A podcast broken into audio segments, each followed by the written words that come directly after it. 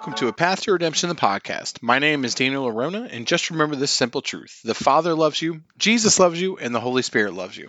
I hope that you've had a great week. I hope that you've had time to spend with the Lord in prayer and also in His Scripture and studying to show yourself approved unto God. Uh, and let me be one of the first to wish you a Merry Christmas. I hope that you're having a great Christmas. I hope that you're having time to gather with your loved ones um, and enjoying it, and just be grateful uh, this Christmas, especially, you know, for all the things that God has done for us and God has done for our lives, and more importantly, that He has given us His Son, Jesus Christ, for all things and to be the sum of all things for us. And we'll talk about that in a couple of later episodes. But today, we're going to talk about the kind of the nativity scene, the, the birth of Christ, the nativity story, and how it's a picture of who Christ was going to be on this earth and then eventually who He was going to be after the resurrection as well. And we'll dive into that here in a second, you know. But a couple of housekeeping items to begin.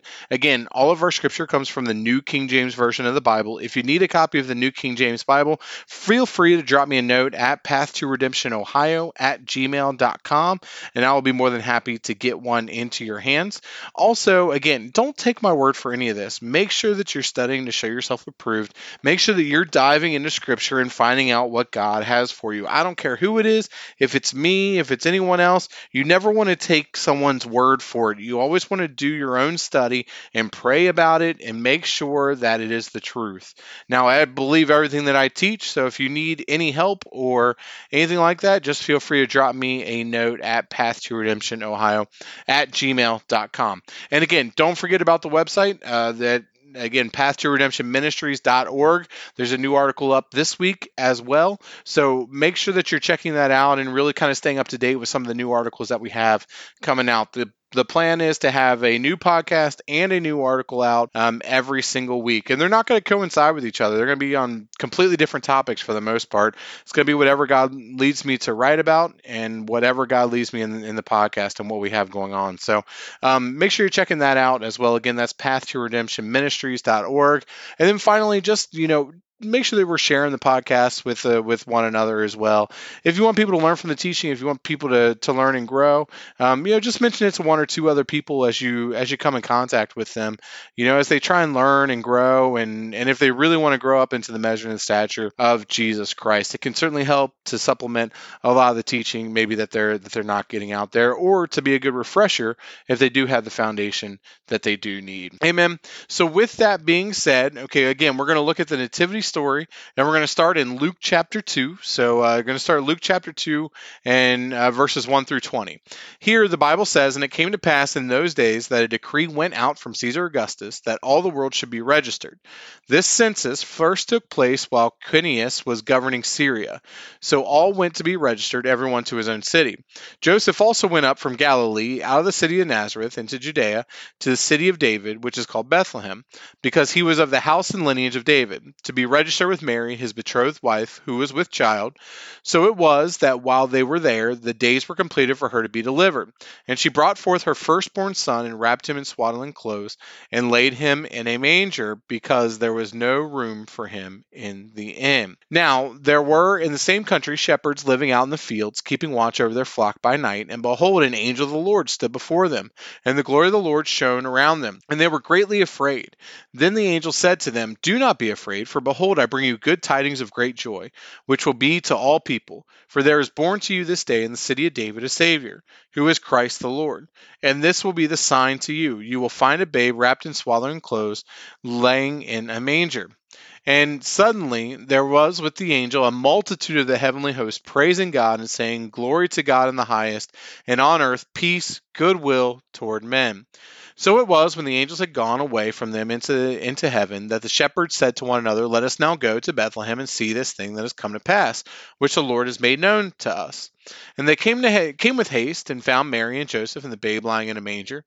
Now when they had seen him, they made widely known the saying which was told them concerning the child.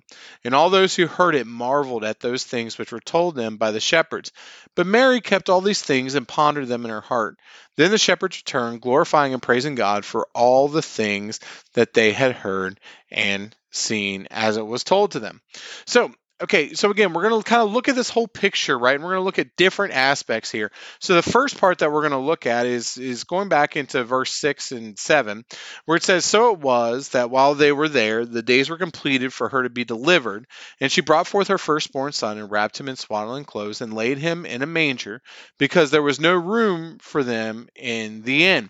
So even in those times, births typically took place in the homes and not in a stable, which is basically where they were. The animal animals were born there. And what this shows is it shows Christ as the Lamb of God, being born as a lamb to come and be made for slaughter in order for our sins to be reconciled and to be washed away so that we could be reconciled back to the Father.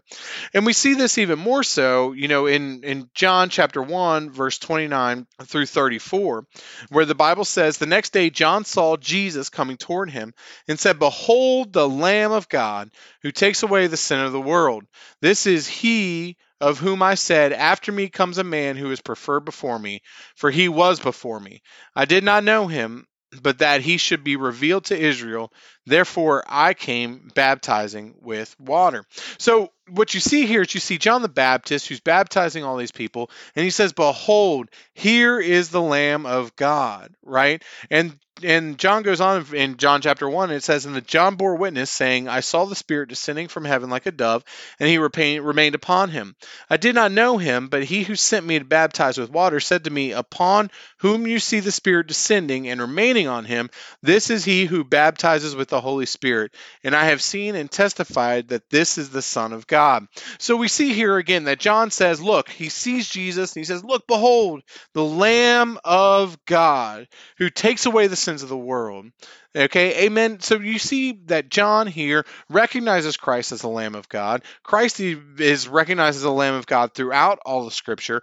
Revelations 12, uh, chapter 12, verse 11 says, And they overcame him by the blood of the Lamb and by the word of their testimony.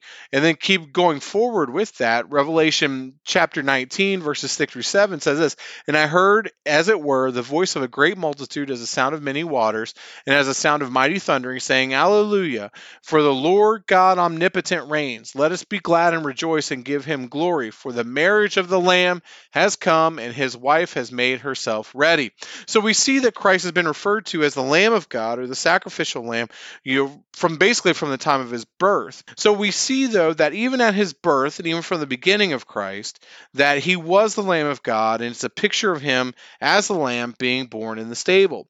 In addition to that, we also see shepherds being the first ones notified of his birth, right? Why? Because we see it in Luke chapter 2 again in verses 8 through 20, where it says, Now there were in the same country shepherds living out in the fields, keeping watch over the flock by night. And behold, an angel of the Lord stood before them, and the glory of the Lord shone around them, and they were greatly afraid.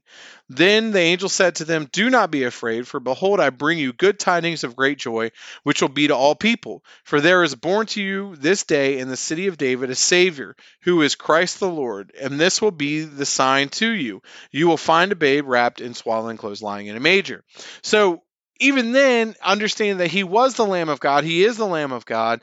That's why shepherds were one of the first ones to also be notified or to be told by the angels about his coming and about his birth.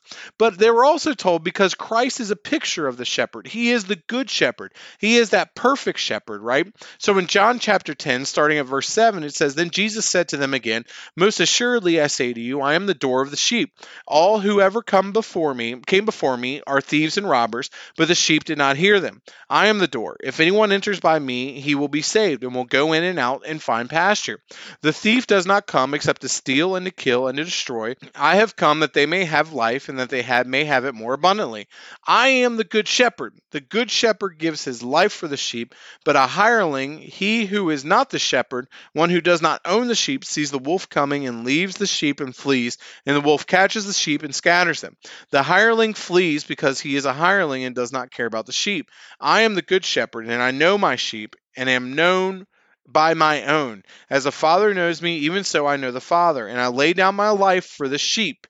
And I and other sheep I have which are not of this fold, them also I must bring, and they will hear my voice, and there will be one flock and one shepherd, with Christ as the shepherd, right? So, understanding all of that, we see that Christ, then being the good shepherd, was another picture of why the shepherds were known before or were notified of the birth of Jesus Christ.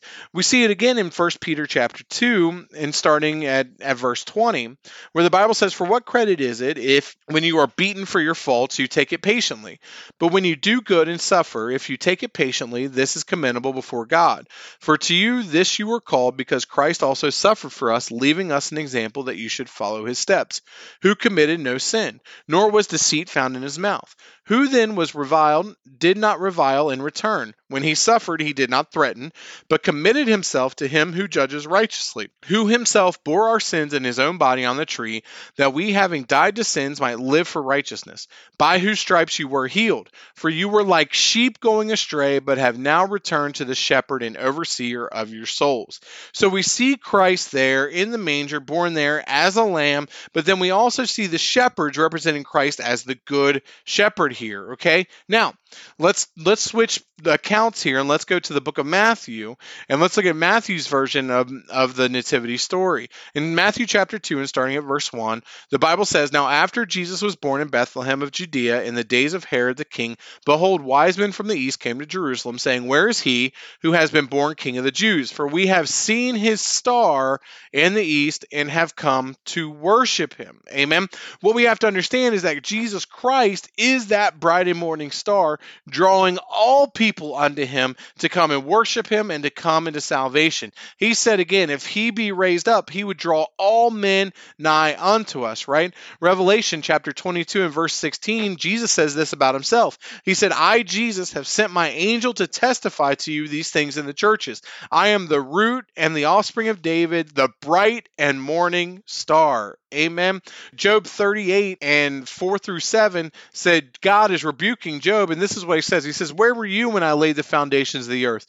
Tell me if you have understanding. Who determined its measurements? Surely you know. Or who stretched the line upon it? To what were its foundations fastened? Or who laid its cornerstone? When the morning stars sang together, and all the sons of God shouted for joy, or who shut in the sea with doors when it burst forth and issued from the womb. Amen. So here we see a bright star that is drawing men, in particular Gentile men, amen, that are not Jewish, that are not part of the Jewish tradition, drawing them all the way over to see the King of the Jews, which was Jesus Christ, and drawing all men unto him. Amen. How amazing is that? Now, we also see here in Matthew's account something else here as well. In Matthew chapter 2, uh, and going on and starting at verse 7, it says, Then Herod, when he had secretly called the wise men, determined from them what time the star appeared, and he sent them to Bethlehem and said, Go and search carefully for the young child. And when you have found him, bring back word to me that I may come and worship him also. When they heard the king, they departed, and behold, the star which they had seen in the east went before them, till it came and stood over where the young child was. When they saw the star, they rejoiced with exceedingly great joy. And when they had come into the house, they saw the young child with Mary his mother, and fell down and worshipped him. And when they had opened their treasures, they presented gifts to him gold, frankincense, and myrrh. Then, being divinely warned in a dream that they should not return to Herod, they departed for their own country another way. Now, I know that that they weren't there the night that, that Jesus was born, right? It says here that they saw the young child. I'm sure Jesus was a little bit older than a baby at this point, but that's neither here nor there. The fact remains that they followed the bright and morning star, and that what they did is that they followed him in order to worship him and to give him gifts. And the gifts matter here. What they gave him is a picture, again, of different aspects of Jesus Christ. We're going to start with the gold, which represents his deity and his kingship. Let me remind you that in the book of Exodus, chapter 25, starting at verse 10, the Ark of the Testimony was covered and overladen in gold. And I'm not going to read the whole thing to you, but Exodus chapter 10, or I'm sorry, chapter 25, verses 10 through 22 show you how the Ark of the Covenant was made, and it was completely overlaid with gold, right?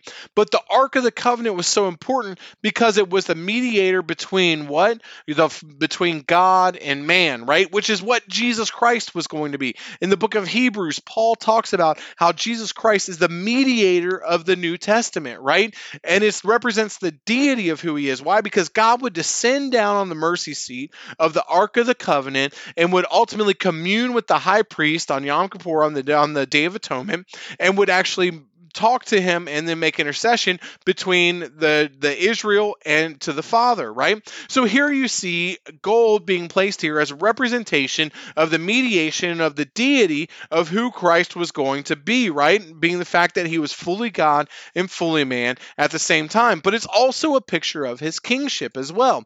Psalms chapter 21 verses 1 through 7 says this, "The king shall have joy in your strength, O Lord, and in your salvation. How greatly shall he rejoice. You have given him his heart's desire, and have not withheld request of his lips. For you meet him with blessings of goodness. You set a crown of pure gold upon his head. He asked life from you, and you gave it to him, length of days forever and ever. His glory is great, and your salvation, honor, and majesty you have placed upon him. Amen. So, what we see then there is that the gold represents the deity and the kingship of Jesus Christ. If you read the entire Gospel of Matthew, Matthew shows Jesus Christ as King.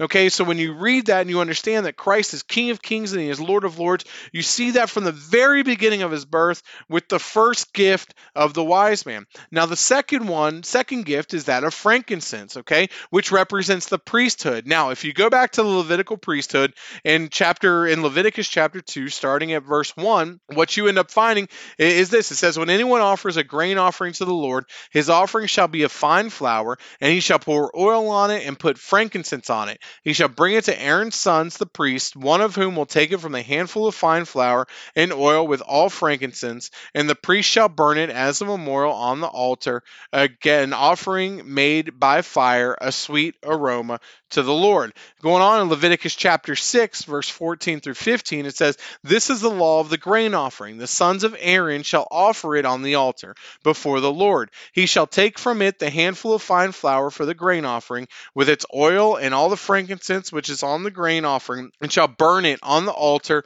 for a sweet aroma as a memorial for the Lord. The other thing I would say is that frankincense was a key ingredient in the anointing oil that was used to anoint the priests and to establish them. So when the when the anointing oil ran down Aaron's beard and him he was anointed as the high priest and then the priest following after him, the key ingredient in there, one of the key ingredients in there was frankincense as well. Again, a picture of the priesthood here. You know, frankincense was used on every single offering except for the sin offering, the trespass offering, and for Passover. And the reason being for that is because those things have to be made completely of God, not enhanced at all, because they are literally for the sin and for the remission of sins, and nothing that man's hands can do can ever make anything better. So it only can only make things worse and make it more corrupt. So that's why the sin offering, the trespass offering, the Passover offering had no additional frankincense put in it.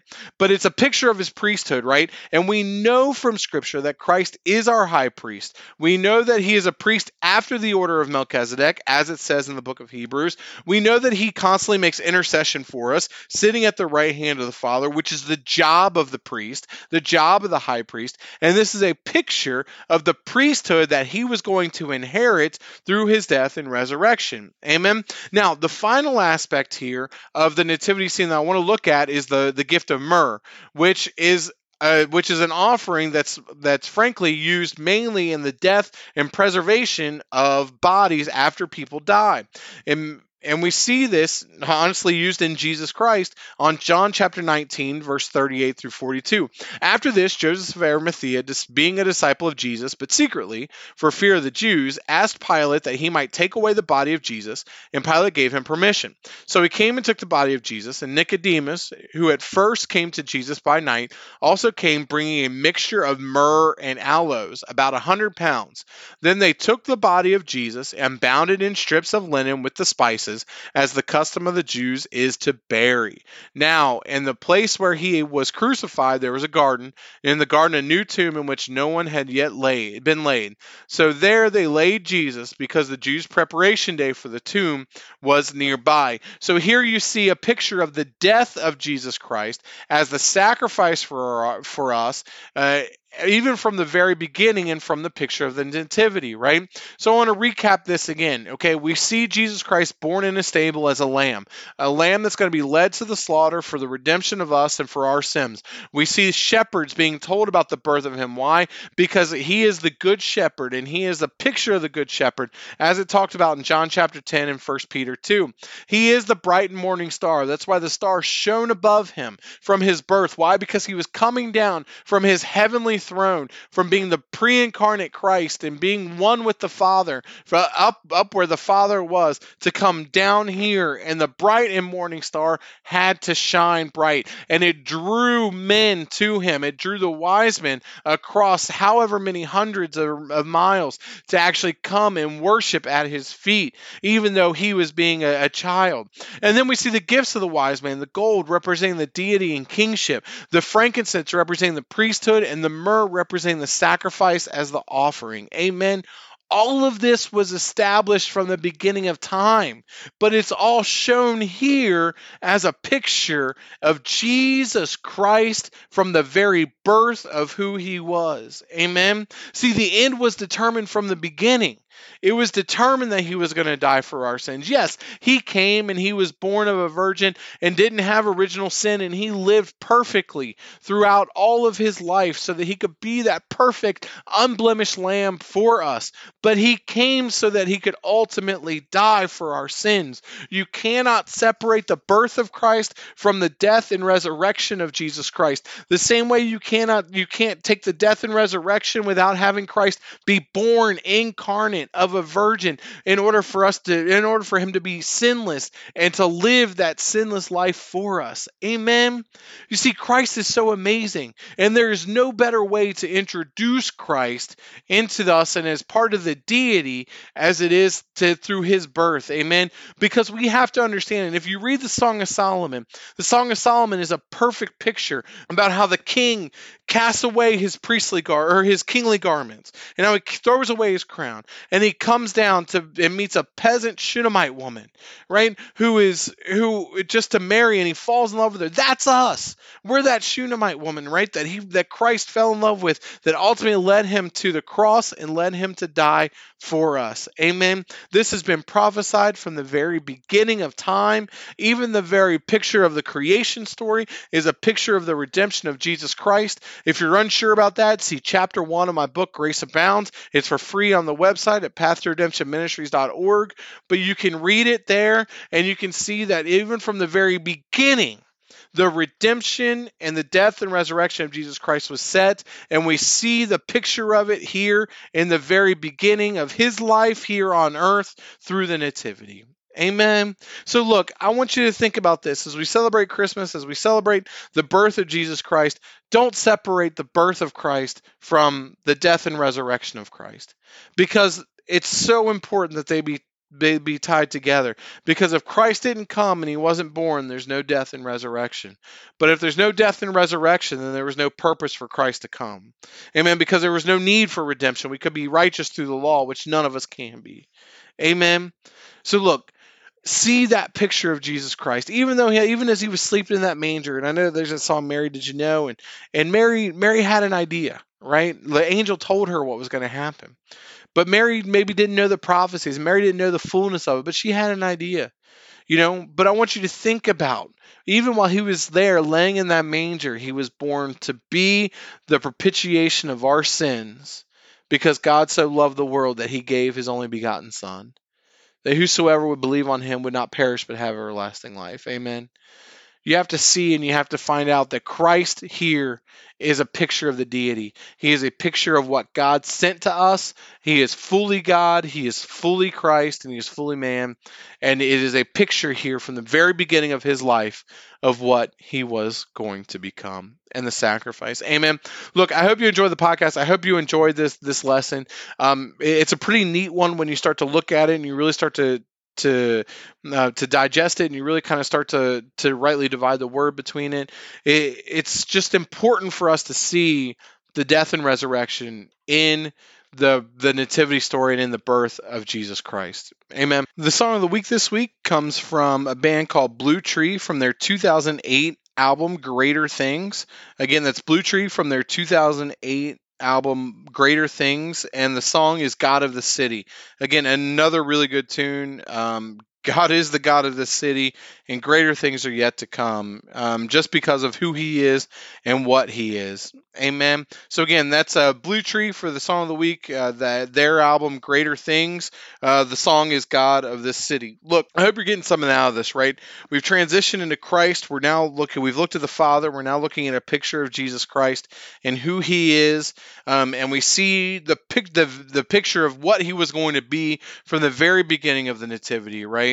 And we're going to start taking a look at who He is from the resurrected Christ. We're going to look a little bit at the pre-incarnate Christ as well, which is a whole different subject that we kind of need to talk about because there's the pre incarnate Christ, and then there's the incarnate Christ, and then there's a resurrected Christ. But we can talk about that through subsequent types or through subsequent um, uh, podcasts. But look, I hope you're getting something out of this study to show yourself approved unto God. Take a look at it. Don't forget about the articles at Path to Redemption Ministries.org. And then if you any questions, I'm here to help. You know, just drop me an email at Path to Redemption Ohio at gmail.com. Um, and I will be more than happy to respond back and we can get some discourse going here um, as well. But, you know, I hope you all have a very Merry Christmas. Don't forget about the death and resurrection of Christ at this Christmas. And because he came, and that was the whole reason he came, was to be the propitiation of our sins. Amen. But until next time, again, just remember this simple truth the Father loves you, Jesus loves you, and the Holy Spirit loves you.